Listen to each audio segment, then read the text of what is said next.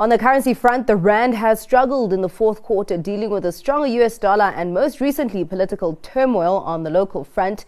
There has been some comfort on the back of better than expected GDP numbers. Joining me now to make sense of the moves playing out on the forex scene is RMB's Kim Silberman. Thank you so much for your time, Kim.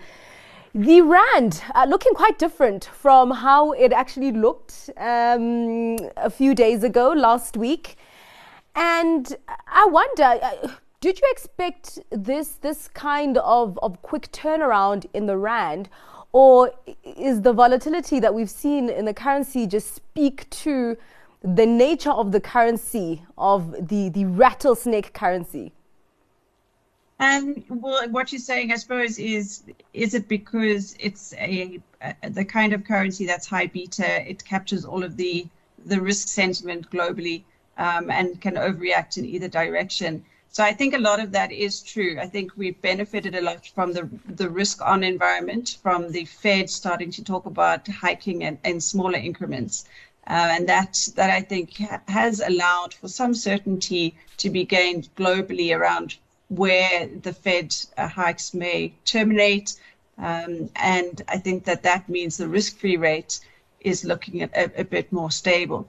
Uh, but as you alluded to, we've had our own uh, risk off environment mm-hmm. domestically. Yeah. Um, and we saw the currency react. So I think when we had the headlines come out that that Cyril uh, Ramaphosa would um, would resign, we saw the currency start to really price that in. At current levels, at 1730, we're not pricing for that. Yeah, all right. Uh, quite interesting that you talk about the risk on sentiment that we had seen on the back of uh, the Fed saying that they will start, uh, they might start to reduce their interest rate hikes. I wonder, though, how the Rand is going to feel next week when the Fed does have its meeting, uh, because now markets seem to kind of have more jitters than they did have last week, as we are seeing a robust um, economic data coming out of the US. Maybe markets thinking that it might embolden the Fed to hike for longer. But how optimistic are you, though, on the Rand? So, talking about local factors, we did see that GDP print coming out better than expected.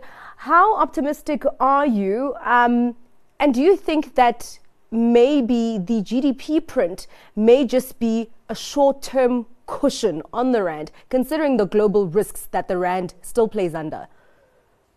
Well, the market didn't re- react at all, really, to okay. the GDP data, um, even though it was an upside surprise. And I think yeah. that's because when you look at the components, the components that did well are things that are not indicators of strong domestic demand. So you had government consumption, inventories, agriculture, uh. um, none of those, and and exports. None of those really indicate strong domestic demand. Whereas durables, um, and even non-durables, semi-durables, all the things that are cyclical and, and give you an idea of, of what's happening in terms of d- domestic demand. Those things actually contracted.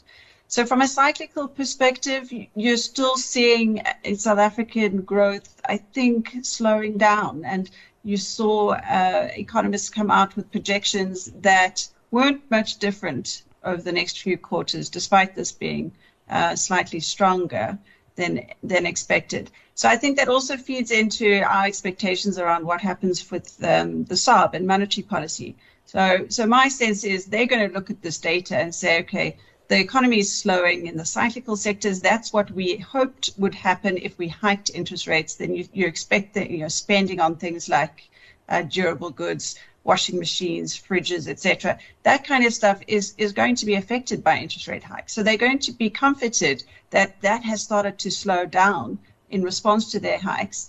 Um, and probably you know, it gives them space to ease off a little and see what the hikes that they've already done will do to GDP growth quite interesting that you say that, Kim, because it's something that people aren't really talking about. That as much as the headline numbers is is better than expected, but that's not coming from robust dom- domestic demand.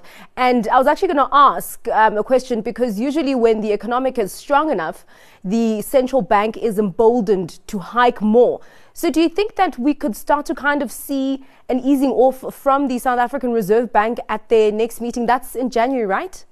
Uh, yes, I do. I think that we can. I think, um, you know, CPI is starting to slow, but they, when you looked at the, the petrol price increases yeah. today, What was a worry for me is the, the 24 cents, 25 cents per litre was due to the exchange rate and the price of Brent.